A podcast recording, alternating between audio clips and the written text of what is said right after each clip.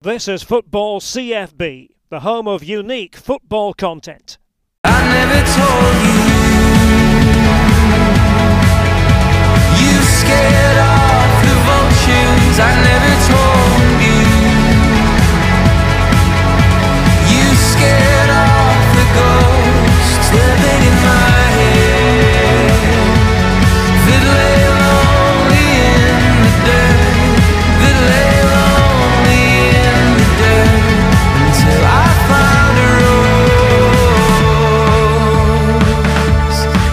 Delighted to be joined on Football CFB by a man who's played in the Netherlands. He's also coached in the Netherlands. He's coached in Egypt, Qatar, England, Romania. And you can tell from my accent, of course, that I'm from Scotland. And he was also the performance director of the Scottish Football Association. Mark Wotte, thank you so much for joining me. It's my pleasure, uh, Callum. Uh, hope we have a good conversation together. The first thing I want to ask you about is your career in Dutch football as a player. What are your memories from your time playing football and what position did you play? I had a moderate professional career. I, uh, I played for the Dutch national team under 18s and I was uh, an academy player for FC Twente. And uh, I moved to uh, The Hague for, for, to, to be a student uh, for physical education. And I combined that with playing for uh, several clubs. I managed to to, to, to sign for Feyenoord Rotterdam in 1981 but I only played four, four games, uh, of which uh, just a sub role um, in the classic, the Classico from Holland, uh, Feyenoord Ajax. And then I started playing in the first division for FC Den Haag and SCV Schiedam. But when I was 26, I, uh, I got a, a, groin injury for more than a year. And I decided to, to stop my career and uh, focus on coaching. Um, I was um, uh, I was a defensive midfield player, right wing back. Uh, I was not a, a brilliant player, but uh, I, I, I, put all my efforts in the game, and uh, it was a shock to uh, to to be forced to stop my football career. But I enjoyed being a coach from day one as well, so that was my career. And in terms of your career, we were speaking off air about some of our favourite players of our lifetime. I believe you played against Johan Cruyff as, as he was coming towards the end of his career. Yeah, well, let me start first at Feyenoord. We signed also Willem van Hanegem. He was a star player in the 1974 World Cup uh, tournament. He was an amazing player, uh, great character as well. So uh, every training session, I was I was thrilled to be on the same pitch as Willem van Hanegem, and uh, he's of course of the Johan Cruyff generation. In that season, I played against Johan Cruyff uh, just a couple of times. Also, when I was playing for The Hague for the in, in the cup we played Ajax Amsterdam, and uh, just just sometimes it's amazing to be on one pitch with uh, with your idols. You have to uh, focus twice as hard because you're almost like to to watch the players instead of fighting them. But these were the players of my my my professional career. And in terms of coaching, you you talked about having a passion for coaching from a young age. You became the youth coach of the, the Netherlands national team in 2000. You held, held that role for a few years. What was it like working with the most talented young players in the country at that time? Well, I had two teams. The, the, the team on the, on the 19, which, uh, which uh, was uh, formed by guys like Arjen Robben, Robin, Robin van Persie, uh, Rafael van der Vaart, Nigel de Jong, uh, Wesley Sneijder. And I also had the generation above this uh, with Dirk Kuyt, with Joris Mathijsen, with Maarten Stekelenburg, you know, with uh, so I actually I had a crop of very good players, future stars. And at that time we already uh, had a principle that uh, if you're good enough, you're old enough. So we Johnny Heitinga, for instance, was only 17 years old and he played already for the Dutch national team under 21 in the playoffs against uh, England in 2001. So uh, I was very fortunate to have uh, a good crop of uh, very talented players. I remember watching the World Cup final in uh, 2010 in South Africa, Holland against Spain, and I counted seven players that I were that I, that were in my teams when when they were youngsters. And of course, it's difficult to predict um, a career, but everybody that saw Van Persie on his 18th years uh, of age could see that he was going to be a brilliant player so uh, yeah, that was that was although you don't spend too much time with the national teams, you know, only uh, during the FIFA window, FIFA dates, it was a pleasure every time when we were together. These boys, they were so full of football. They were playing football in the hall of the hotel. They were playing football um, wherever they could. They, they were all in love with football, and you could see the passion for football in, uh, uh, at, at, with these boys. So, yeah, it was really a, a pleasure to work with. In terms of yourself, you also coached in the Eredivisie with uh, Willem II. What, how do you reflect on, on that period of time and what's it like coaching in the Eredivisie? Because it is a division with so many teams that like to play football the right way.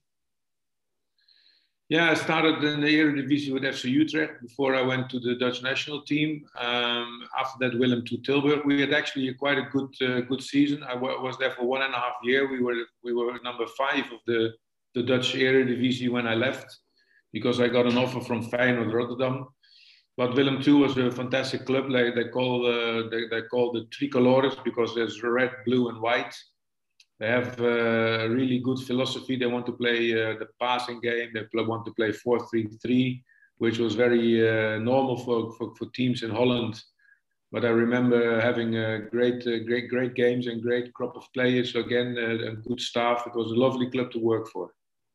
You, you mentioned uh, Feyenoord Rotterdam being interested in you. You go in there as technical director, and in modern day football in the present day, we hear quite a lot about clubs needing a technical director to come in and help oversee aspects of the club.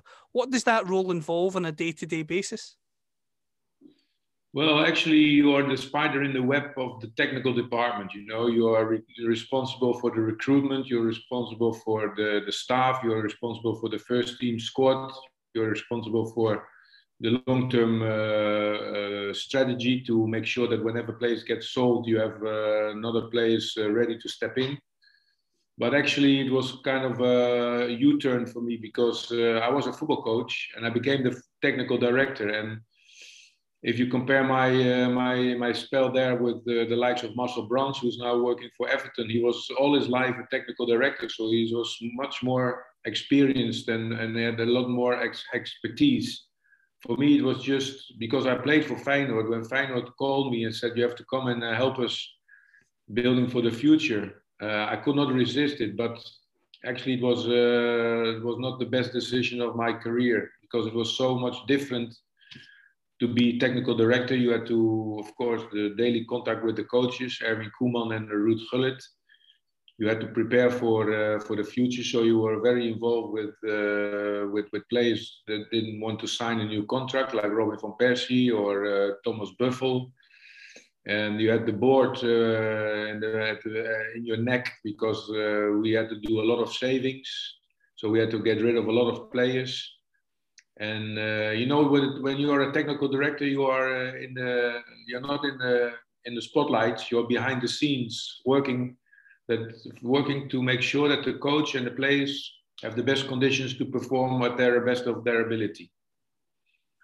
And in terms of that role at Feyenoord, you talked about obviously being a coach at heart and going into that role, you leave that role and you go and coach in Egypt, you coach in Qatar and another spell in the Netherlands as well before coming to the UK. What did you learn from the experiences in Egypt and Qatar uh, in particular? Well, that was uh, a culture shock, of course. You know, you are going from a Western European country, uh, well-organized clubs, and you come into uh, an area of the of the world where there's not uh, not the same uh, level of organization nowadays it's much different but when i came to egypt you had to deal with one president the owner of the club who wanted to decide also who was going to play or not you know he wanted to interfere in the in the in the in the starting lineup and um, the fans were very passionate of course you have to deal with the muslim culture so whenever you are training on the pitch, if it's time to pray, the, the training stops and you have to go. Uh, you have to go for a ten minute break to pray, which was not a problem for me. I uh, I was very flexible, open minded, and I adapted myself. It was also very warm. You know, when you have good results in Egypt, the, the people embrace you. They, they love you. They they support you. They you know, I remember one day, one match we, we were winning against the, the Giants Al Ahly Cairo we won the game with 3 0 or 3 1. and the fans came on the pitch and they they they they, they celebrated with me like we won the, the Champions League. So, uh, but then, then again, the next if you if you if you were about to lose the next game, they would throw bottles of water to your head. So uh, it's very up and down. And Qatar was, of course, a little bit different because in Qatar there was no shortage of money. You know, that was just um, the motivation of the players was different than I was used to, to work with in, in Holland. You know, in Holland, the players are all very motivated to make a great career. And in Qatar, the young boys, they have a good life already. So the motivation was not as good as uh, I, uh, I experienced that in, in, in Holland or Scotland you were linked with Southampton for a period of time, and, and you go into Southampton initially working on the, uh, the the sort of technical side with the youngsters. W- what attracted you to UK football? Was that always an ambition of yours? Yeah, I think if you have an opportunity to work in the UK, you uh, you have to uh, you have to go on your bike. You know, you have to go and and, and, go as quickly as possible uh, uh, I was linked with Southampton in 2005 after I uh, left Feyenoord. Uh, Rupert Lowe and and some other people they really wanted me to step in. they wanted a European coach, but the board did not approve or the shareholders. And then in 2008, uh, Rupert Lowe phoned me again and he said, You have to come and uh, help me with the academy because we're running out of talented players. You know, the academy of the Southampton is world famous. You know, they they produced some fantastic players, and he wanted to have continuity. And when when things went wrong with the first team, uh, there were no results. He asked me to step uh, step in and take over of Jan Poortvliet, which I did, but uh, in a very very difficult time uh, with, without any money. Club went into administration, and um, eventually we managed to sell the club to uh, Marcus Liebherr uh, but the consequence of that was that he wanted to have a clean slate, and uh, he sacked everybody uh, in management to start all over again with a new with new staff. And Alan Pardew replaced me by, uh, at that time. But uh, nevertheless, it was a very very good experience. Southampton was a fantastic club to work for. St Mary's, uh, Staplewood. Uh, you're the young boys, Lallana, McGoldrick, uh, Bradley Wright Phillips, Morgan Schneiderlin, Simon Gillett, Lloyd James, all fantastic players, you know. Um, and also the under 13 was full of talented boys with Luke Shaw and uh, Calum Chambers and, and Ward Prowse. It was just a fantastic football football time for me. It was just a shame that the finances were very very bad at that time. And when Rupert Lowe left, it was all it was all the end of the end of the competition you, mentioned the fact that when he leaves, that, that you and the rest of the management team leave as the, the new owner wants to start from scratch. How do you reflect on your time at Southampton overall? Did, did did you want to stay in the UK after that, or did you did you want to just go away and get a new challenge elsewhere?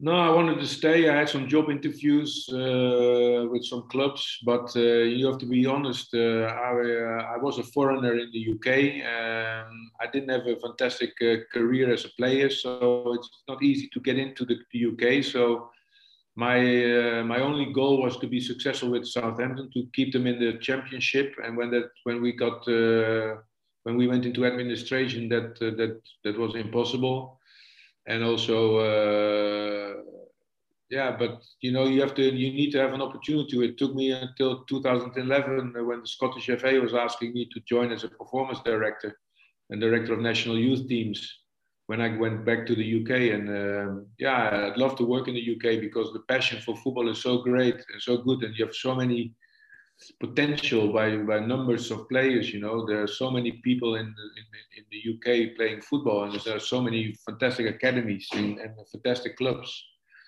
that uh, it is always a pleasure to be linked with uh, with clubs in the in the UK. You, you mentioned the SFA. You're named as the, the performance director in, in 2013. How do you reflect on your time working within the, the Scottish football structure? Well, I joined the Scottish in 2011 as the first uh, performance director, and we uh, had a fantastic uh, project, the performance uh, strategy. Uh, Scotland United, uh, a 2020 vision. We wanted to prepare for the European Championships in 2020, and, and you have to start with 12 year old boys. Uh, we were putting building blocks in place, like the performance schools, like a new setup for the national youth teams.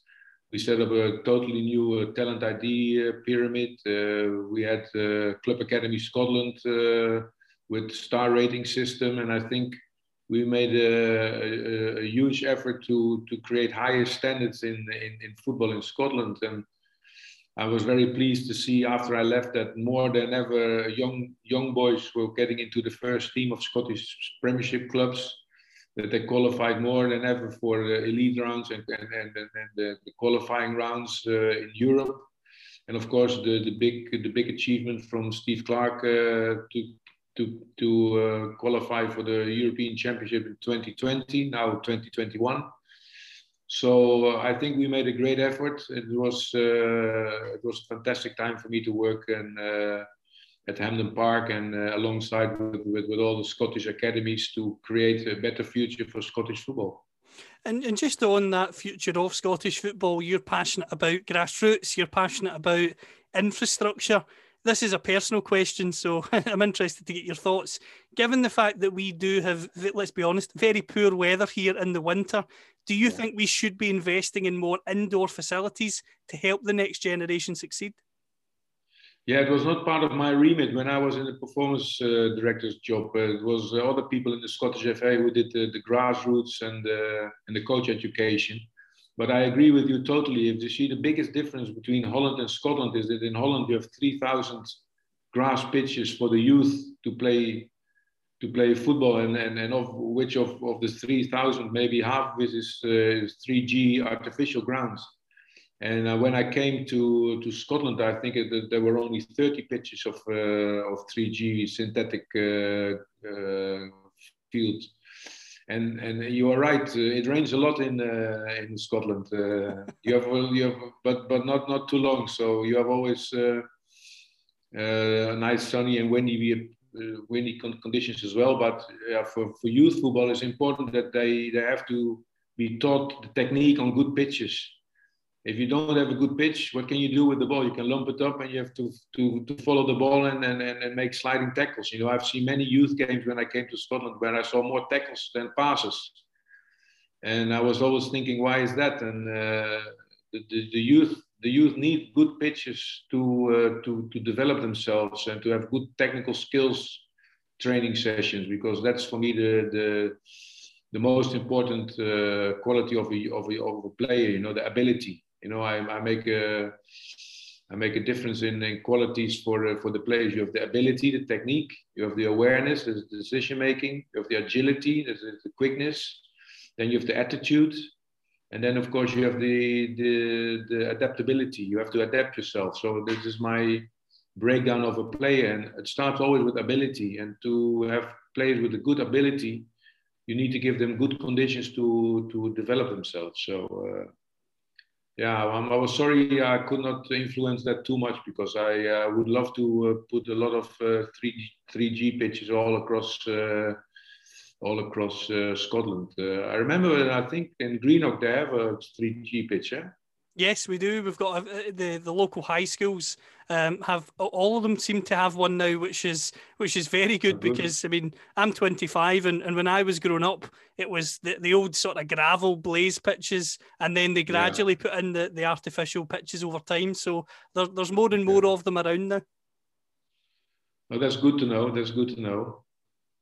And in terms of Scotland, Mark, um, we've qualified for our first major tournament uh, since 1998, not that we're counting. Um, many in Scotland have discussed the need, and, and you've talked about this during your time in Scotland, that we need to produce better academy players. We should be investing in academies, particularly when clubs outside Celtic and Rangers don't have a lot of finances this proposal has come up time and time again. It's come up when you were in Scotland as well. That Celtic and Rangers there's a proposal that they should have their own B teams or colt teams in the Scottish League setup. Now, obviously, a lot of people in Scotland get drawn into the sort of, well, I don't want that to happen if they support a lower league club, whereas if you support Celtic and Rangers, maybe you do want it to happen. From your view, having been performance director, having been the technical director at Feyenoord, having managed across various countries, would it be a sensible move for clubs like Celtic and Rangers to have B teams somewhere in the Scottish football structure? That's a no-brainer for me. I mean, if you look at the, the countries that produces the best uh, players in Europe, it's Spain and Germany.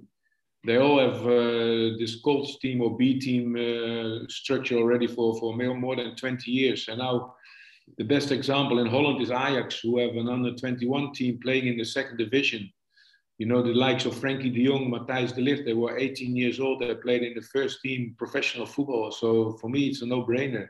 You know, Celtic and Rangers, if they can, if they, if they have the funding and they have the strategy to, to implement a, a B team uh, in the, let's say, in Division Two or Division One or anywhere where they can play uh, senior football, it's so much better for the youngsters to to to grow up uh, quickly and to bridge the gap between the under 18s and the first team. I try in my time, I tried to in introduce an under 20 league because there was no money for a reserve team league and there was no money for Colts teams. So it was an alternative based on finance. Excuse me. But uh, if I was responsible for Celtic or Rangers, or maybe even Hearts and Hibs and Aberdeen and Dundee, if you have a, a, development team in one of the leagues, the professional senior leagues, I would do it tomorrow, you know, because there's no better way to educate your players than to play senior football. So, some people may argue that a loan move could could do that, but would you argue that for the development of the player, playing in a Colt team would be, would be better because you would anticipate the Colt team would be mirroring the way the first team want to play? Yeah, when I was at Feyenoord, we had a, an, an, an agreement with Excelsior Rotterdam. We could we could put five players on loan in Excelsior Rotterdam. I'm, I'm, i remember Thomas Buffel, who was playing for Rangers. He scored a lot of goals in Excelsior Rotterdam when he was young and it was such a great development for him and some great uh, experience for him as well. It helped him to become a world-class player or European class player. And uh, so that is an alternative. But uh, in Feyenoord, we we also appointed the, the coach so that we were aware of the, that we were sure that he was playing in the right philosophy, similar to the first team of Feyenoord. And uh, so that is one of the, the conditions. If you have a loan loan system with a club, and this coach is not interested in young players and he's not interested in developing players, but he's only interested in uh, lumping up the ball up the park and uh, running into the channels and uh, fighting. And, and uh, he doesn't care about educating uh, the young players.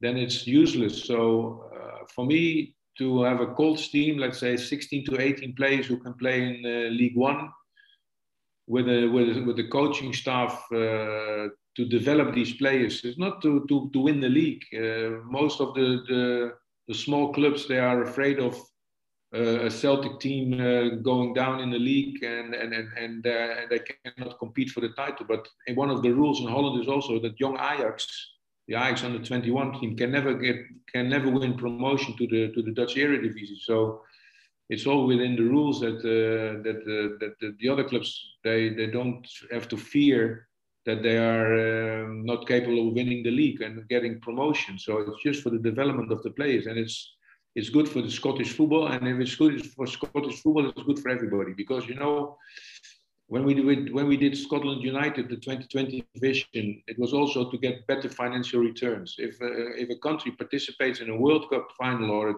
or a European Cup final, there's money coming into the country, and the, the federation, the association, can use this money to fund, to fund, for instance, the clubs, to fund the academies of the clubs based on, the, on, on their outcomes. So it's a no-brainer that you have to support the national team uh, as good as possible, and it's good for for everybody in the country. The last question I've got for you on Scotland, based on your time here, do you still keep an eye out for our results, and are you looking forward to, to seeing Scotland at European Championships along with the Netherlands this summer? Yeah, that would be great. I mean, uh, I always look at the results. Uh, I'm very happy for the Rangers fans that they uh, that at last they are back winning the title, and it's also good to see Hearts coming back into the, the Scottish Premiership. And I have many friends from my time in in Scotland, so yeah, I do follow the results. I follow the the youngsters who are now getting into the first team. Uh, of course, uh, Billy Gilmour is an uh, exciting player with a performance school uh, background. Uh, went from Rangers to, to, to Chelsea. When I, when you see him play, it gives me a very good feeling to see him on that on that level, you know, and Champions League level.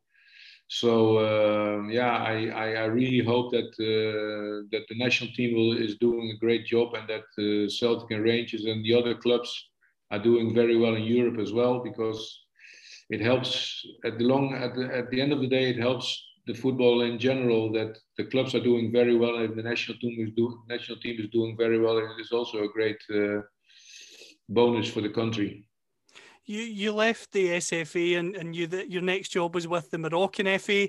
You won the, the Francophone Games with uh, the national side beating Ivory Coast in the final. How do you reflect on your time working within Moroccan football? It was totally different. Uh, you know, in Scotland, I had the responsibility over the project. I was the, the, director of the national youth teams and the performance director. In in, in Morocco, I, I signed the contract as the national team coach on the 23 and on the 20s. So I've traveled along, out of travel, traveled throughout Africa. I think I played 50 games in three years in every African country. And the good thing about the Moroccan players, they're everywhere in Europe. So you have to find the, the best players in other countries as well with Moroccan roots. They're very skillful, they're very passionate. So it was a fantastic time for me. Again, three and a half years in a, in a totally different culture but uh, with good results and uh, with a lot of joy. And uh, I was happy to have four fantastic players: uh, Mazraoui from Ajax, Youssef Nesyri from Sevilla, Achraf Hakimi from Inter Milan, and uh, Hamza Mendyl from Schalke. They were all in my generation, and we won so many uh, games uh, with these with these boys. But uh, at, at, the, at, the, other hand, it's always difficult as well, you know, because when they're doing very well for your under 23s, they are being picked by the national team, and then you uh, you have you, you, have you have done your job, but uh, the results are uh, getting uh, not as good with with these boys if they are playing for the A squad. So, but anyway, it was fantastic time, and for me, it was a great experience again to to work in that part of the world. You, you, you're very experienced in working in football across the globe, and I'm interested to get your views on some of the key elements of football now. What's your honest opinion on VAR in, in British football in the Premier League in England? Every single week, there seems to be a debate about VAR and whether it should stay or whether it should go. What, what's your verdict on it? Well, the VAR is making football more honest because the decisions are being checked. But I think we have to adapt uh, the VAR system and limit the time or li- limit the, num- the number of times that you can check on VAR.